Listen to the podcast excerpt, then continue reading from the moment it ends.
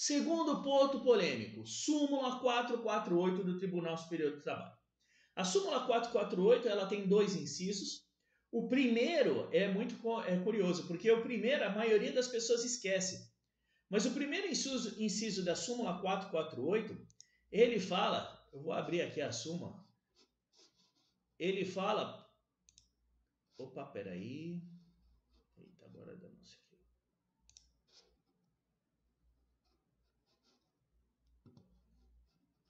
Deixa eu abrir aqui, deixa eu ver se consigo abrir aqui. É, o meu mouse aqui não fica muita coisa aberta, ele não, ele some. Eu não consigo achar ele aqui. Acho que eu não vou conseguir abrir.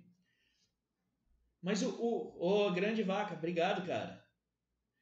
O grande é, questão, o primeiro item da súmula 448 fala que o, o juiz não precisa se é, ater ao laudo pericial.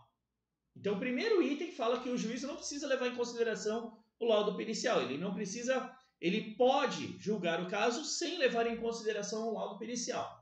E o segundo item da súmula 448 fala que a higienização de instalações sanitárias de uso público ou coletivo de grande circulação e a respectiva coleta de lixo, por não se equiparar a limpeza em residências e escritórios, enseja o pagamento do adicional de insalubridade em grau máximo, incidindo o disposto no anexo 14 da NR15 quanto à coleta e industrialização de lixo urbano.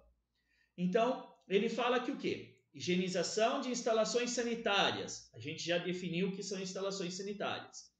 Que de uso público ou grande circulação e a respectiva coleta não se equipara à limpeza de residências e escritórios.